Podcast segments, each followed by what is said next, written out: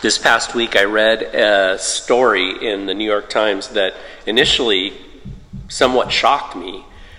But as I read more and more, I realized that it, it resonated with my own experience and uh, my own observations. The headline of the story reads Adults should get routine anxiety screening, the panel, uh, panel says. A panel that was formed by the DHSH um, came up with this recommendation that all adults age 65 and under should get routine anxiety screen- screening. It starts out like this a panel, a panel of medical experts Tuesday recommended for the first time that doctors screen all adult patients younger than 65 for anxiety. Guidance that highlights the extraordinary stress levels that have plagued the United States since the start of the pandemic. That last little bit makes it sound like they came up with this primarily uh, as a response to the, the stress from the pandemic.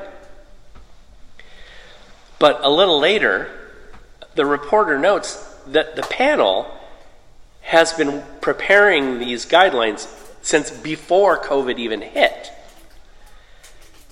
Certainly, the pandemic has provoked an increase in anxiety. The article cites a study from August 2020 through February 2021 that found the uh, percentage of adults with recent symptoms of an anxiety or a depressive disorder increased from 36.4% to 41.5%. So essentially, a 5% increase over about six months early in the pandemic. And notice those overall numbers 41.5% of adults had symptoms of an anxiety or a depressive disorder. I mean, even at the starting point was well over a third of all adults that were used in this study experienced symptoms of anxiety or depressive disorder. The only reason I wouldn't be included in those numbers is because I've long been on medication, so I don't have those problems anymore. Again, the spread of COVID added to the anxiety of many of us. But, as I said, the panel had started planning this recommendation before COVID even hit. I think that the world that we live in these days sets us up for anxiety by design. For instance, Facebook was one of the first social media platforms to add that little dot that tells you uh, that you have messages that are waiting for you, and, and then they even add, started adding the number of messages that you have waiting for you. Well, originally, I read a story from the, the person who actually developed this. Originally, the color was just a different shade of blue from Facebook's normal shade of blue. However, people weren't clicking on it enough. They weren't checking on it often enough, so they changed the color to red. And it proved so effectively disturbing that now those little red dots are everywhere. I even have one on my Bible app on my computer. What could be more important than reading the scriptures? That I need to have a little red dot that I should check out before I start reading John. It's crazy. Now, the anxiety that our technology promotes isn't the overwhelming emotional anxiety that we get from, say, the worry of COVID or climate change. But the problem is, it's ubiquitous, it is constant, it follows us everywhere we have a smartphone or a computer. And think about how often we have a smartphone or a computer nearby us or with us.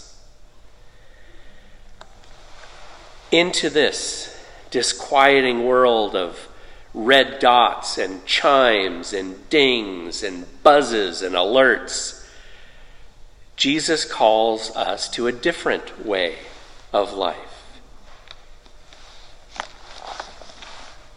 Verse 27 from that gospel passage. Peace I leave with you. My peace I give you.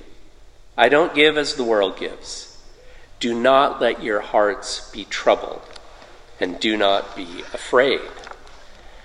My whole body and spirit exhales stress just reading that line from Jesus. So, how do we live this day to day? How do we experience this peace that Jesus talks about? In our scripture this morning, John goes a long way toward answering those questions and encouraging our hope. John reminds us that in a world full of anxiety, Jesus Christ offers us deep inner peace. And our role, for the most part, is simply to let it be. If you remember even just one word from this scripture and this sermon, let it be the word abide.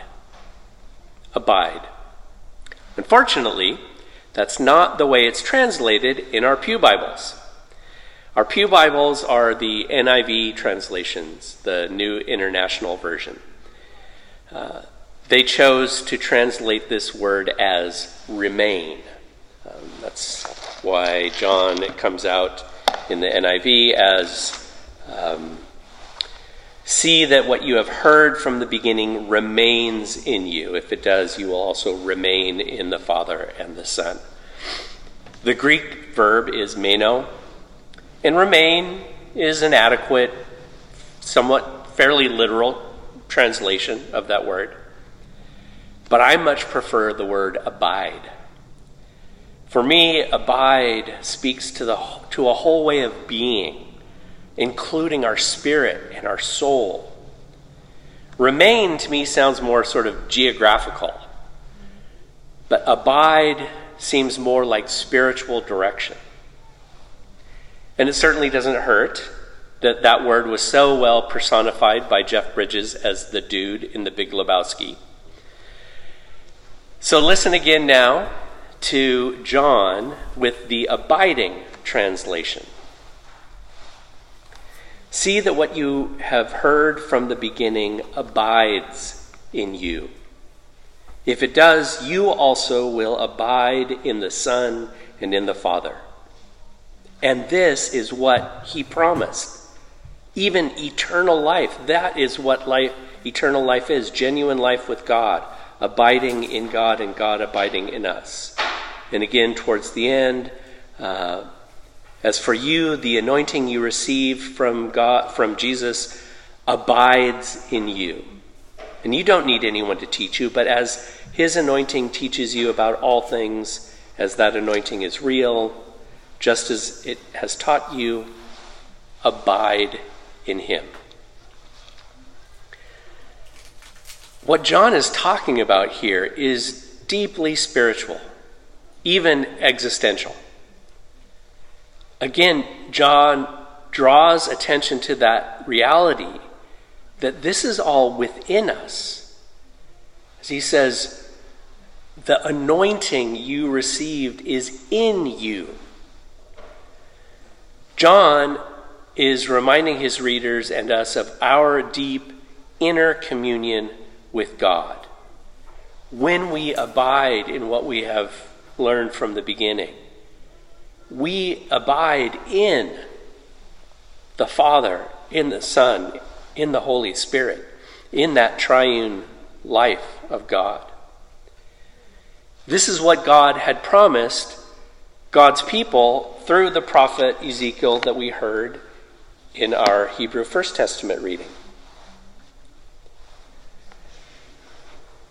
I will give you a new heart and put a new spirit in you. I will remove from you your heart of stone and give you a heart of flesh. I and I will put my spirit in you and move you to follow my decrees. This promised new spirit within us was then again promised by Jesus himself. All this I have spoken while still with you, but the counselor, the Holy Spirit, whom the Father will send in my name, will teach you all things and will remind you of everything I have said to you. Peace I leave with you, my peace I give you. Do not let your hearts be troubled, because the Spirit is within us. The Holy Spirit is the anointing that John writes of in, in that part about the anointing you received remains, dwells, abides in you. John proclaims to us that we can experience the deep inner peace that Jesus promises for our hearts because it abides within us. It's there. And what I want to emphasize this morning is that subjective inner experience that Jesus Christ offers us. There is an objective knowledge that is vital for our life with Jesus Christ. John writes, See that what you have heard from the beginning abides in you. Most commentators on this believe that John is referring to the gospel stories of all that Jesus said and did and all that he collected himself in the gospel according to John. Jesus himself alluded to the importance of this objective knowledge in that part that we heard from the gospel passage. This is what the counselor, the Holy Spirit, will do. Part of it is teach you all things and remind you of everything I have said to you. So, English theologian John, John Stott points out what you have heard from the beginning, as John puts it, is the gospel, the apostolic teaching, the original message which had been preached. Christian theology is anchored not only in the historical events themselves, culminating in the saving career of Jesus, but to the authoritative apostolic witness to and the interpretation of those events as written in our scriptures. The Christian can never weigh anchor and launch out into the deep of speculative thought. We do have an objective base. In fact, Stott has kind of a funny comment about how this all relates to uh, John's comment in verse 27 that you do not need anyone to teach you. Uh, Stott points out it would not be difficult to exaggerate the statement, you do not any, need anyone to teach you, in an incautious and unbalanced fashion. However, we must see this verse in the context of a letter in which John is, in fact, teaching those to whom he says, You have no need for human teachers. The word is, uh, uh, the scriptures are a, an objective safeguard. And that's why the foundation of Christian life has always been the study and contemplation of the Holy Scriptures, especially the Gospels. But if we only know the objective words about Jesus Christ, we will miss out on the peace he offers to our hearts with his real presence. The wonderful news here is that Jesus Christ and the Holy Spirit are the ones who do all of the hard work. Our greatest work is to let it be done within us. And this is where the NIV translation may be a little more helpful. See that what you have heard from the beginning remains in you remains in you because it's already there, is what John is saying. If it does, you also will remain in the Son and the Father because you are already there. And again at the end, uh, as for you, the anointing you receive from him remains in you. It's already there. You do not don't need anyone to teach you about that. And I love this, as that anointing is real, just as it has taught you, remain in him because you are already there. The Holy Spirit is with us, within us always, everywhere we are. Our greatest work is to cultivate awareness of the presence and then abide in it as it abides in us. One of the greatest practitioners of this abiding was a man named Nicholas Herman. He was an army vet who had been horribly injured in battle. Uh, he had permanent damage to both of his legs. He could walk, but he lived in constant pain for the rest of his life, and he lived a long life. After the army, he bounced around in kind of low level service work, but he finally, finally found his long term work as a dishwasher and a cook in a monastery. He never became an actual monk, but he was a brother in the order somehow. When he died, he would most likely have been completely forgotten within a generation, except that several monks, several of the monks in the monastery, had learned so much from this man about life with God that one of the monks gathered everything he could find that Nicholas Herman had ever written. He put it all together and he published it in a book years after Nicholas Herman had died. That book has become one of the most significant guides to spiritual life in the history of the Christian church. Its title is Practicing the Presence of God, and it's known as being written by Brother Lawrence, which was his monastery name, as he was known in the monastery. Practicing the presence of God, written by Brother Lawrence. Here's just a little bit of his wisdom for us. This is from this amazing new translation. It's really fantastic. It's called Practice of the Presence, uh, translated by Carmen Acevedo Butcher. And um, you'll notice in it that she uses the pronoun they for God, which I've become more comfortable with myself um, since God is three in one um, and beyond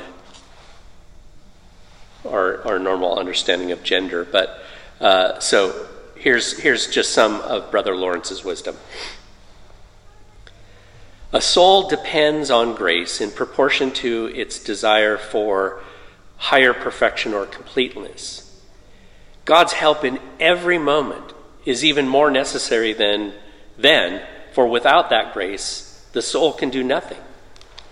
Obsession with worldly wealth, desire for power over those in our community, uh, a preoccupation with others' opinions can together so fiercely and so relentlessly confront us that without God's present help, this humble and necessary dependence all these things would drag us away with them in spite of our resistance.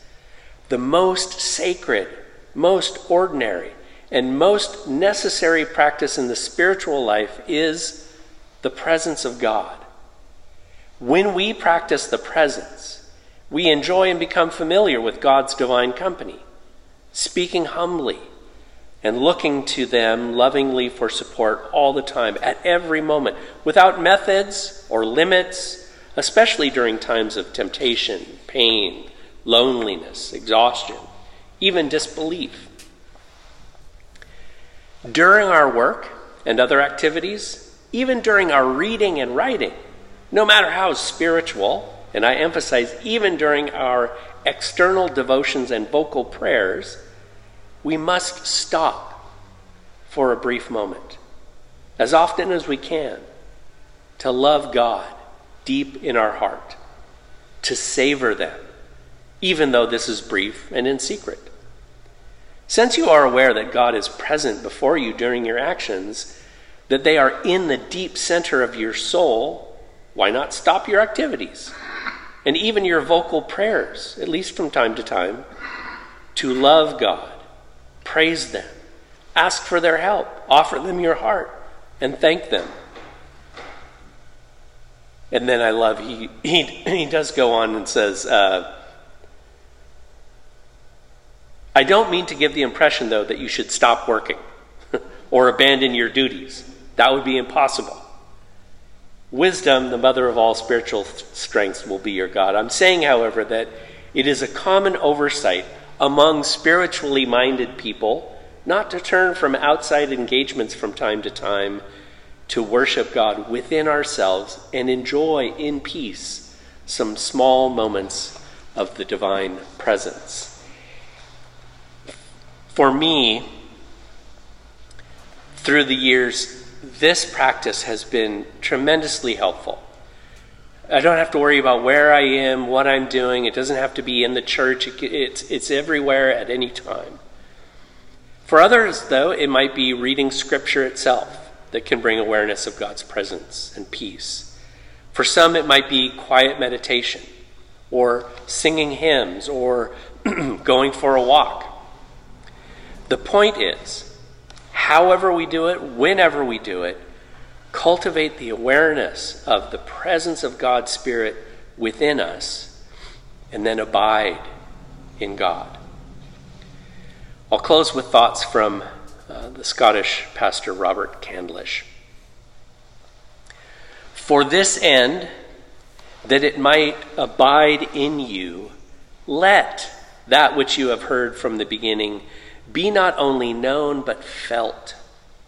Not only known as a matter of fact or doctrine, but felt as a matter of experience. Let it so lay hold of you that it shall be the nature of God becoming, in a sense, part and parcel of your nature. The great heart of God entering in a measure into union with your heart Ah, let all of Christ you have ever known, seen, heard, handled, tasted, abide in you. Let all you have learned of Christ as being with the Father from everlasting in his bosom, as coming forth from the Father to reveal and reconcile, let it all abide in you, always, everywhere. Jesus Christ offers us deep inner peace. May we let it be so. Amen.